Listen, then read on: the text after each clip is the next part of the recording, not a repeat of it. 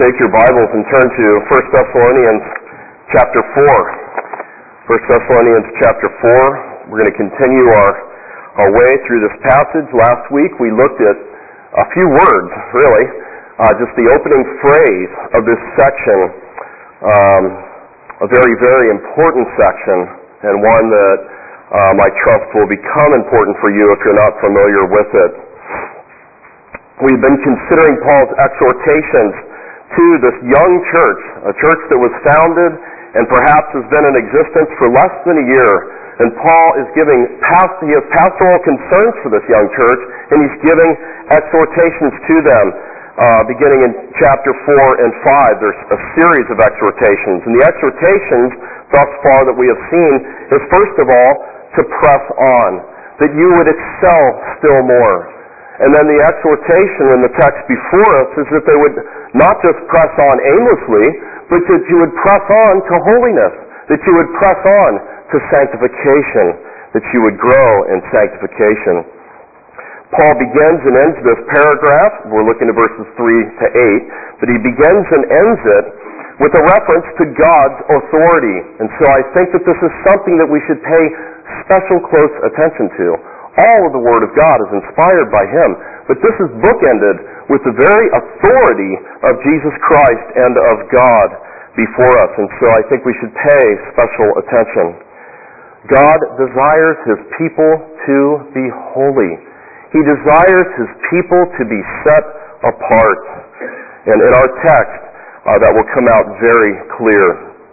As I said, we looked at last time just the opening phrase. It's likely that when Timothy returned from his visit, when he returned to Corinth, where Paul was, that he brought back some troubling news. That this young church perhaps had begun to fall back into their old ways of dallying and dillying in sexual immorality. And so Paul feels the, the, the need, the pastoral urgency, if you will, to write to them on this subject. Last time we looked at three basic thoughts, that we must know God's will, we must live holy lives, and the motivation to do so. And we spoke of how, how we have to be careful that, you know, there's a lot of people talking about how we can know the will of God. There's a lot of false thinking out there, you know, false thinking even in the Christian church, that God exists to make me happy. Is that true? No, that is not true. Now, a byproduct will certainly be of a life of obedience, will be joy and fulfillment and those types of things. But God does not exist just to simply revolve around you, dear saint, tonight. And you must understand that.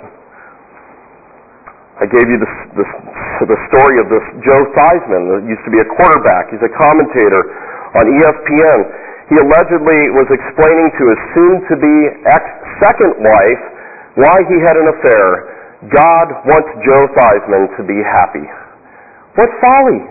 What silliness, even from the lips of an unconverted one such as this man. Well, we looked at last time, I, uh, the reason why I took that first phrase is I wanted to give some introductory comments as to what sanctification is. And I'm not going to review all of those, but I will review a few of those. The root of the word sanctification is the same word for holiness, and it means to be set apart. Right? We, we looked at that in some detail. In a non-moral sense, it could be said of a dedicated surgeon that he is sanctified to the work of brain surgery or of any other type of surgery, in that he is set apart, he is given to that, and that is his task. The same could be said of a thief, a great cat burglar, that he is set apart to that type of thievery. And so that's in a non-moral sense of what the word means. Now the distinction is that the word to sanctify uh, in the Greek means to set apart, but the word sanctification usually speaks of that process, that process, that ongoing process that we see in our lives. To put it another way, there's declarative sanctification, where at one point in time that you posi- you're positionally sanctified, just as you are justified by faith alone. But then there's also a progressive aspect to it in our daily growth to become like Christ, and that is a process. Now, tonight we're going to see Paul's clear exhortation to holiness here, and it's important to understand that, and that the city of Thessalonica, being on that hub, that, that, that hub there where all this traffic was coming through, just about every type of sexual sin that you can imagine was rampant there. And certainly Paul was concerned, concerned for some that maybe, maybe they had not fallen back into it, maybe some have. We don't know the exact context, but certainly it's all around, and Paul feels the need to address it. And so he gives very clear, a very clear and direct command to abstain from sexual immorality. Now, the norm uh, regarding marriage relationships was so perverted in Thessalonica that it seemed okay for husbands to use servants to satisfy himself. In fact, one philosopher said this, John MacArthur quotes this, from the Greco-Roman era, that mistresses we have for our pleasure, but wives we keep for, to bear us legitimate children and to keep our home.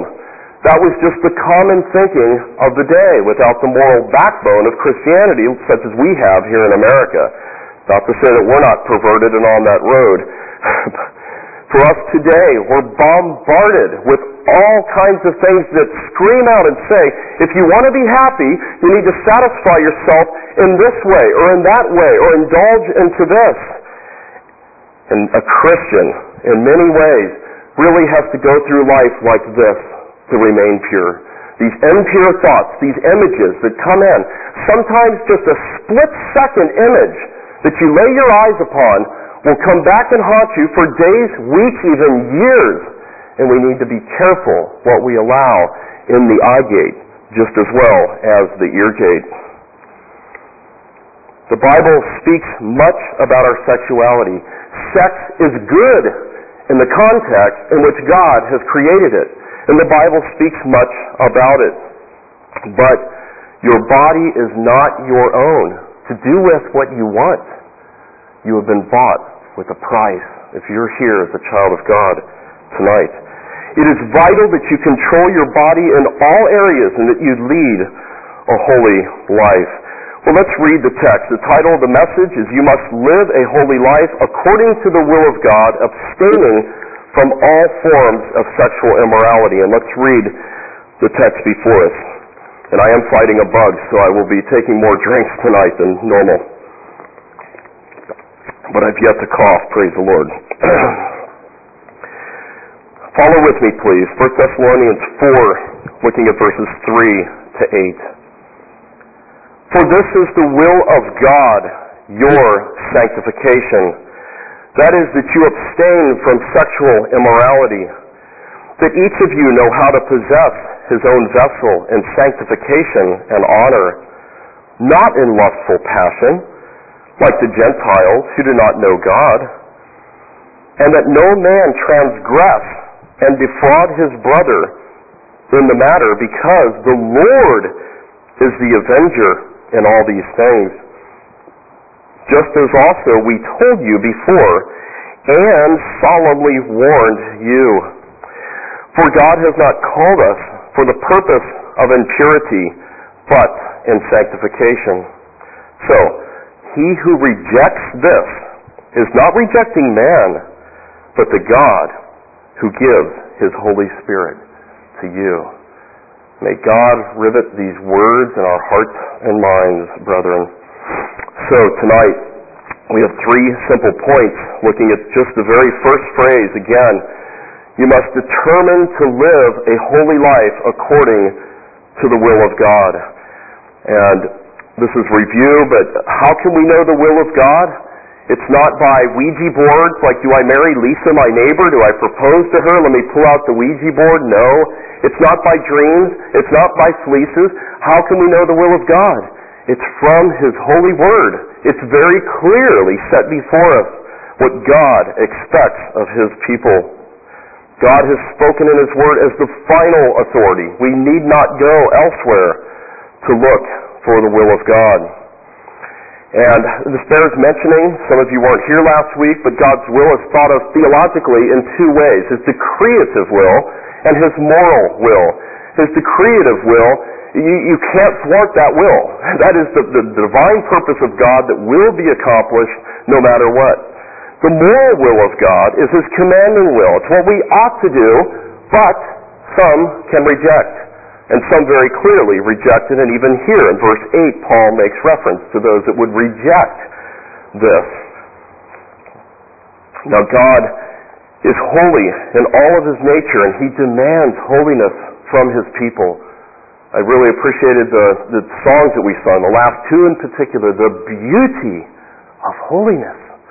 There's nothing beautiful in holiness if you're not a child of God. If you've not been set apart to, to serve Him and to love Him, there's nothing beauty in, hol- in, in holiness.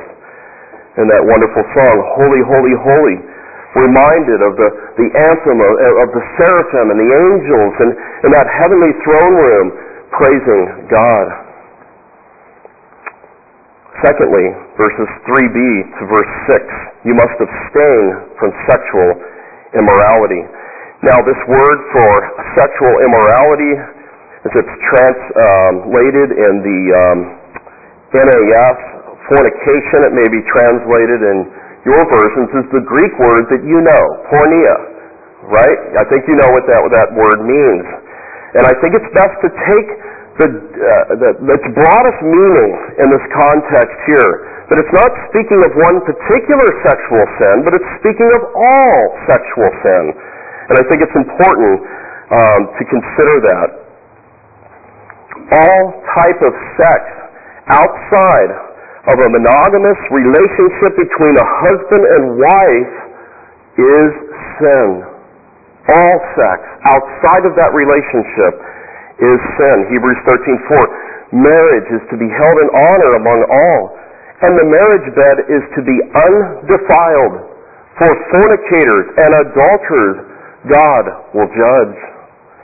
It is remarkable how many times throughout the Word of God where it speaks of God will judge those who are given to this sin. And we need to be reminded of these things. Sexual purity is not optional in the Christian life. When you say yes to Jesus or whatever, when God saved you and you came to Him, it's not as though you pick and choose what you want to put on and, and what you don't want to take off and what you want to put on. You should be putting off sin, putting on holiness. You don't pick and choose. It's not optional. And I think that it's safe to say that all sex outside of marriage could be characterized as unsafe sex. It's not just if you have some type of apparatus or some type of something to divert things. It is unsafe if it's outside of the confines of the marriage bed. Not only as far as all the, the physical things that could come upon you, but the eternal judgment that will await those who dally with this. Now, as I said, it's not clear if the Thessalonians were actually fallen back into this, or if some of them were. It's, it's not exactly clear if they, if they were in this behavior, but certainly Paul has in mind the strong temptation to indulge in it, because it is literally all around them, much like today. Now, it's interesting, too, that pagans would have looked at fornication or, or these types of things indifferently, or even some favorably, like that's a good thing to do, and that's the way the pagans would have would have thought of this. And so as these young believers are saved, being formerly pagans, remember, they turn from idols to the living God, chapter one and verse nine, as these are saved, suddenly now they've got to transform their thinking as they're being as they're born again, as they're being made holy, and they're pulled out of that lifestyle. But as Paul has left for some time, and as the young church is, is trying to survive, and they're doing so many things well, as we saw in chapters one and chapter two, yet the temptation is still there. And it was probably a very strong temptation. First Peter chapter four, verses two to four, speaks of those that, that malign you because you're not falling into the same dissipation as them, because you used to formerly walk. That was probably the case with some of these members of this church. In other words, those on the outside, the pagans, they knew how they used to live, and perhaps they were taunted. But consider us here in the United States. Think of where we have come in two hundred forty years or fifty years, however long it's been, thirty years, I guess, two hundred thirty years, as sexuality has expressed itself more and more through the twenties, the nineteen twenties, the thirties, and then the sixties, the sexual revolution, as it is called, where it's just, you just bear all, and, and it's all about satisfying yourself. And then fast forward even more to our day, where a freedom of sexual expression has now been elevated to some type of cultural god that, that all will bow down to. And this is the ultimate goal, is to express yourself and to fulfill yourself sexually, even if it's outside of the way that God has ordained. Instant gratification, that's the rule of the day, isn't it? It's all around you. For some, fulfilling one's sexual desires and fantasies be- becomes the number one goal in their life. It's a lifelong pursuit. Pedophiles and others, and it's foul. Casual sex these days is just looked upon as another form of fun or entertainment. Movie, family fun center, casual sex, it's just another form. That's the way it's looked at in our pagan culture and our postmodern mindset that's all around us. Thessalonica was utterly pagan in this Roman Greco culture, and it's, it very well could have been more perverse than what our culture is, because it did not have that backbone of Christianity, as I mentioned.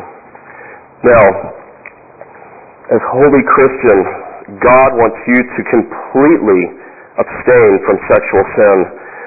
Look at the text here. This is the will of God, your sanctification. That is, he's going to explain it now, that you abstain from sexual immorality. It's implicitly imperatival. That is, it's implicitly a command here, because it represents a requirement made by God. And it's interesting here that Paul uses a little play on words that's a little hard to catch, but to abstain literally means what? To keep away from. To be sanctified means what? To set apart. And so you're set apart to this. You need to keep away from that. He uses that play on words. So Paul gives the call to keep away from porneia. Not only is such a separation declared as the will of God very clearly in our text, but it is vastly different, different from the pagan environment in which they were living. Now, in Paul's later epistles, he would use the same, a different Greek word, but with the same root, and he would amplify a little bit of this. Turn over to Ephesians chapter five.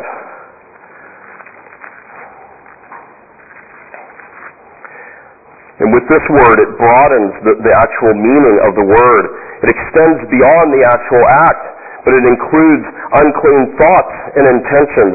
Look at Ephesians five and verse three.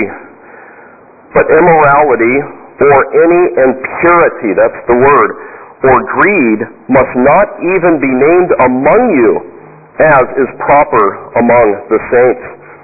Also Colossians three, very clearly, in verse five, I'll just read it. Therefore, consider the members of your earthly body as dead to immorality and impurity and passion and evil desire and greed, which amounts to idolatry.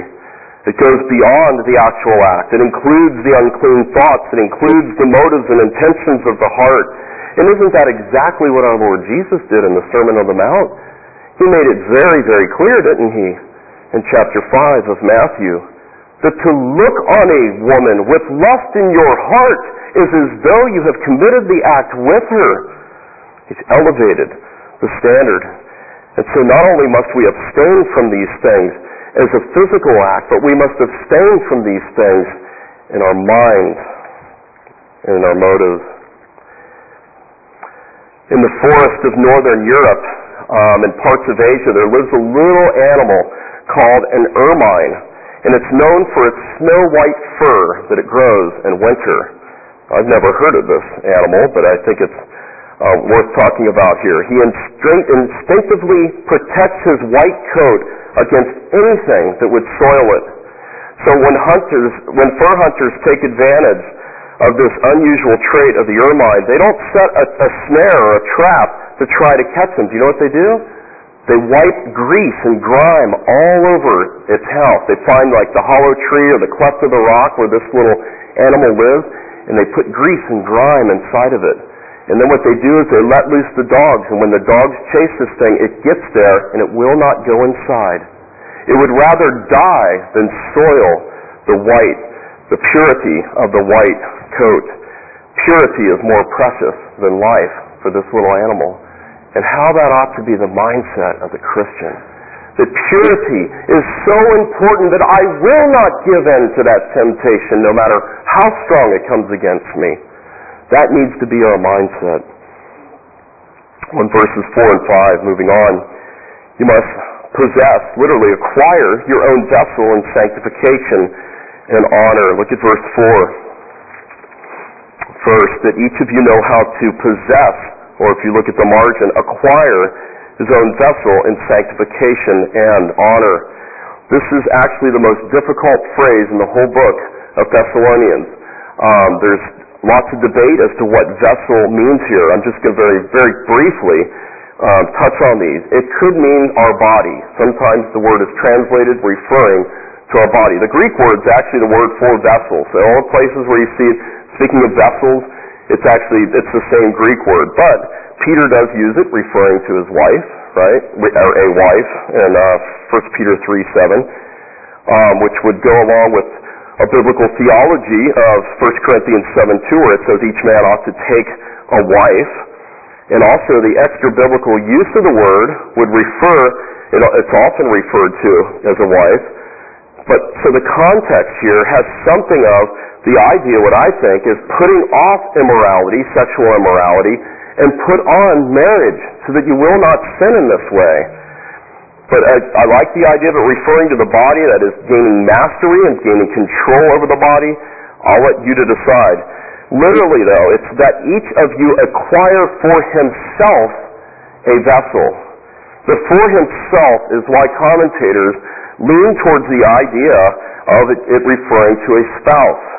Because for yourself, it's referring to your own body. How do you acquire for yourself your own body that you already have? Do you see that? So that's that's for you to decide there, but the point is clear. That each of you learn how to possess, maintain your own vessel in sanctification and honor. And if it means putting off immorality, put on marriage. But it's important to make this qualification, particularly for those of you who are single here, is that don't ever think and deceive yourself that by getting married, suddenly all sexual temptation vanishes. It's not there anymore because you have your wife. Not true. Not true. All of your sexual energy should go towards your wife or your future one, for those of you who are married. You need to reserve that for her. Well, how would this apply to the single brethren among us? You have to save this energy for your future wife or husband. Look for a spouse if you have a desire to be married. It's a good thing to be married, the Bible says. There's very few that have the gift of singleness. And don't give in to sexual sin. Don't give in to that. That is baggage that you will have to drag into the marriage relationship that will come back and haunt you. You will wish that you never did that. First Corinthians ten thirteen is so clear that he will not allow us to be tempted beyond what we are able. And so we have the encouragement there and to learn contentment. Well, he goes on, not in lustful passion as the Gentiles. Look in verse five.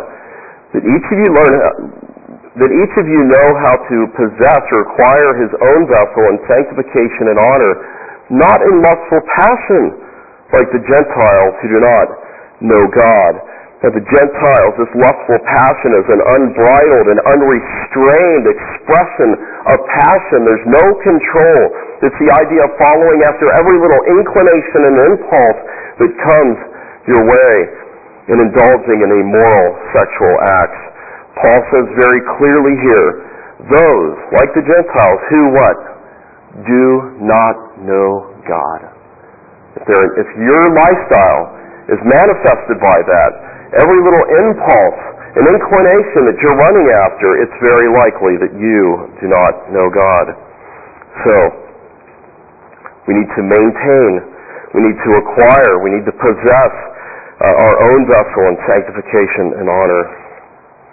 In verse six, the first part, he says that no man transgress and defraud his brother in this matter.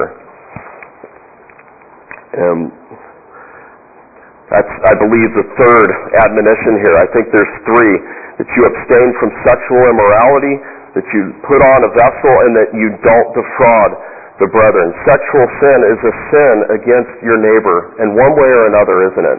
If you commit adultery tonight with somebody, you are violating someone else's spouse.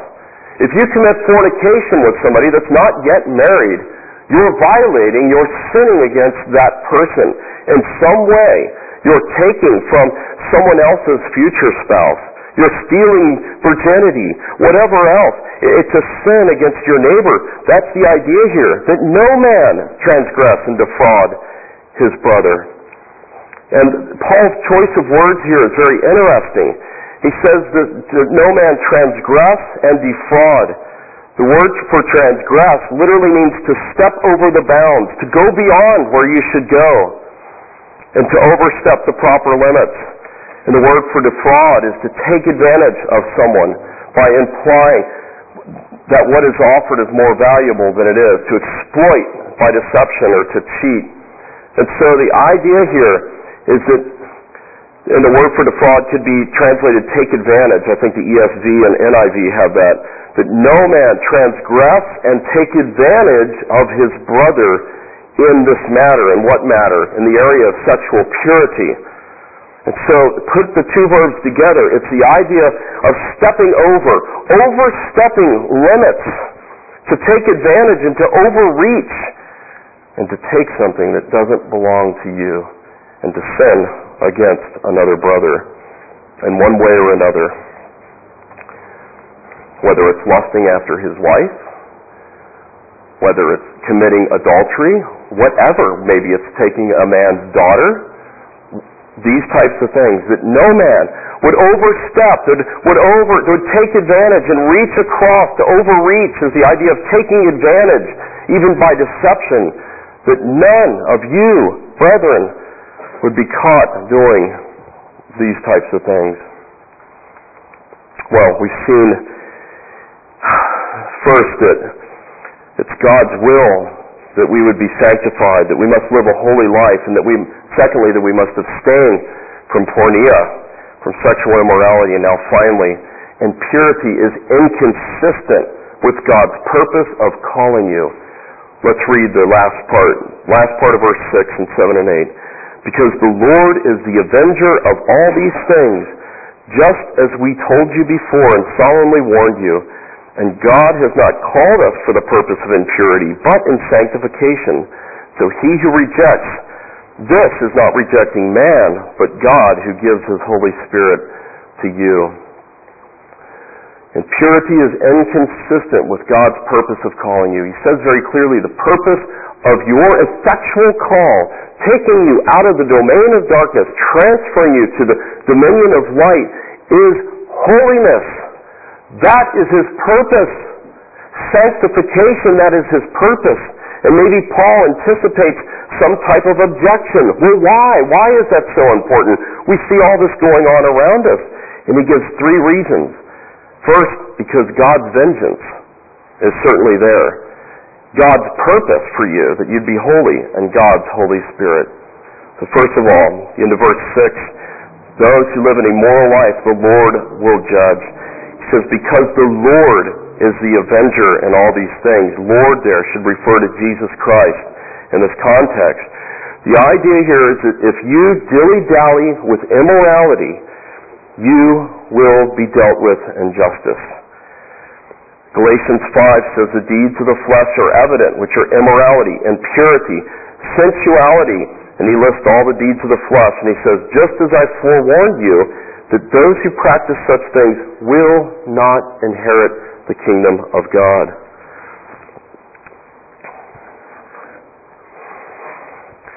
Sexual sin is primarily a sin against God, ultimately. Who did David confess to in Psalm fifty-one? Against you and you only have I sinned. It's primarily a sin against God, and we need to not lose sight of that. If you fall into one of these sins, it's not just a matter of dealing with it horizontally. You better deal with it vertically.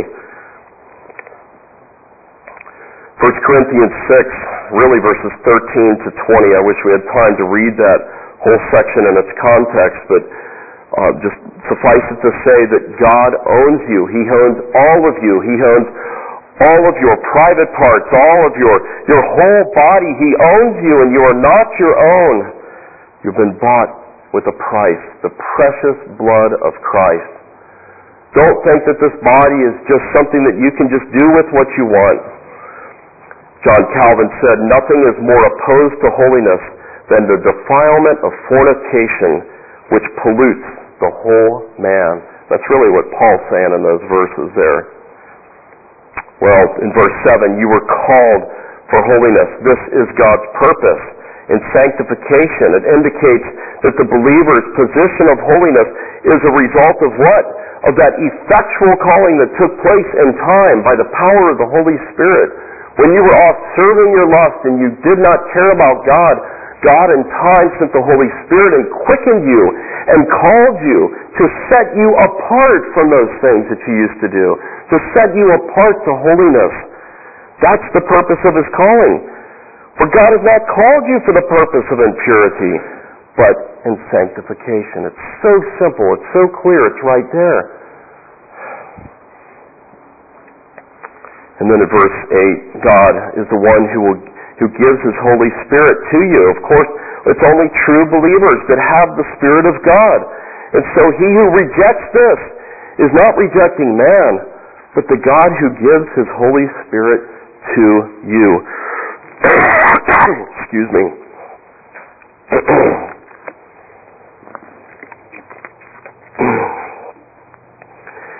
And it's very interesting in the original where he says to he who rejects this, that is, this command, this this passage right here that he's talking about, this section of, of uh, abstaining from sexual immorality and putting on holiness.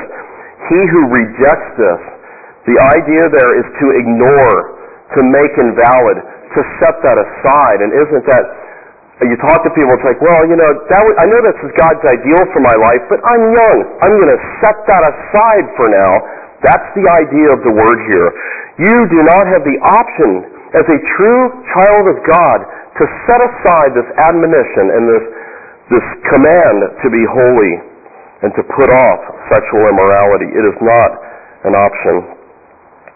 And those who habitually engage in sexual sin demonstrate that they do not know God. It's a very encouraging passage. Well, it's encouraging at the end. First Corinthians six, I know most of you know it. I'll just read it, verse, beginning in verse nine. Or do you not know that the unrighteous will not inherit the kingdom of God? He even adds these words, do not be deceived. There's a lot of deception with sexual sin, isn't there? Don't be deceived. Neither fornicators, nor idolaters, nor adulterers, effeminate homosexuals, thieves, he goes on, will inherit the kingdom of God. So you think, what hope? What hope? But he goes on, such were some of you, but you were washed, you were sanctified, but you were justified in the name of the Lord Jesus Christ and in the Spirit of our God. You see, this that's a picture of us before he got a hold of us. It kind of gets back to verse seven, but we were not called for the impurpose of living like that, but for sanctification, to be called for holiness. Such were some of you, but you have been washed. And if you have been washed, why would you want to go back into that cave with the grime and get that white fur all grimy and all dirty again, that you would come back and confess and repent and this cycle? Stay pure. God will give you grace. God will give you His ability and strength. Well, in conclusion, God is very concerned about our morality. He's very concerned about our holiness. The Word of God is clear. If you take the, the, the, the teaching of the whole Bible and the idea of being set apart in the Old Testament, the idea of being sanctified in the New, God is concerned about these things. And the encouragement is, is that God is the one that gives the grace and the strength for you to put these things off. You can't do it in your own strength. Don't go out of here thinking, well, I've got my pep talk and now I'll just be strong enough. No! Depend on His strength to help you in these things. Keep away from all defilement. So much of it, though, it just begins with such simple, practical things, by putting rules in your life, putting limits in your life, to not allow things to come in. I'm very grieved about how many are affected with pornography. It's just everywhere. It's a multi-billion, I don't know, maybe trillion dollar business in our day. So many get ensnared. You must look at that. Look at pornography as a poison. A poison that will harm you. If it doesn't kill you, it will certainly harm you. And which one of you would go willingly to the medicine cabinet and get the little crossbones and skull and take a little sip? It is a poison that must be avoided at all costs. And as you would open the door, as you would as you would dilly-dally in that once or twice or whatever, you can become hooked, you can become ensnared, and so that it's so much harder then to say no. The Proverbs speak of this. We need to be careful to not be ensnared. Some people live a secret life. The few discipline cases in the last sixteen years at Grace Bible Church, there have been very few, but there have been some. Were people that we thought were brothers in Christ for years come out and they're disciplined out of the church. They leave their wife and, you know, beware of living any type of a secret life. We need one another as the body of Christ. We need accountability. We need a healthy body life that we can be sharpened and challenged in these things. Look at the man Ted Haggard in Colorado. Obviously, he had elevated himself to some level to where he had no accountability. And here he is. He's with a, a homosexual, illegal drug use, and these types of things. Those things don't happen overnight. He didn't wake up that morning and decide, I think I'll just try this once. That was a pattern that was exposed. Rest assured, beware of anything in your life that is something that's secret, something that you're hiding. I would not be surprised if there's not someone here tonight who is ensnared now in this area. I just want to encourage you pastorally to get accountability, to confess that, to get right, to have accountability, to have brothers around you or, or sisters around you to help you. But you need to confess that. What better way to start off another year? The year two thousand seven, what better way to start off a new year than having a determination to live a holy life, than putting off a sin that maybe has been on your back for years and, and, and tearing that off and asking God for strength and giving accountability and growing so that you never fall into that sin again. What better way to begin a new year? We must be diligent to have a desire and a love to see that there is a beauty in holiness. That is God's character. It should attract us as His children. There is a beauty there, and that we would want that, and that we would never think that we can do this in our own strength. Let him who thinks he stands take heed lest he fall. We need to remember that it is God that is working in us. Literally, He is the one energizing us. So we work out our salvation, but He is working in us to enable us to do these things. I mentioned it last week. As a beginning a new year, make use of the means of grace. It is so important to be in your Bible daily, to be praying, to have a A communion with God, not a laundry list, a communion because of who He is and what He has done. Praising Him. to consider these things. Being with God's people, making use of midweek Bible studies, fellowship, even the Lord's Supper, getting back to the basics of remembering the cost of your salvation, of why you've even already been called and set apart, is because of the work of Christ.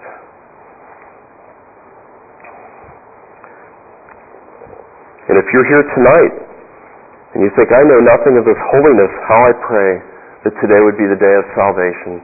For some of you young people, that you would consider that if I am not set apart unto holiness by God, I will certainly be set apart from holiness and sent to hell in the last day. The time is short, and you must look to Christ.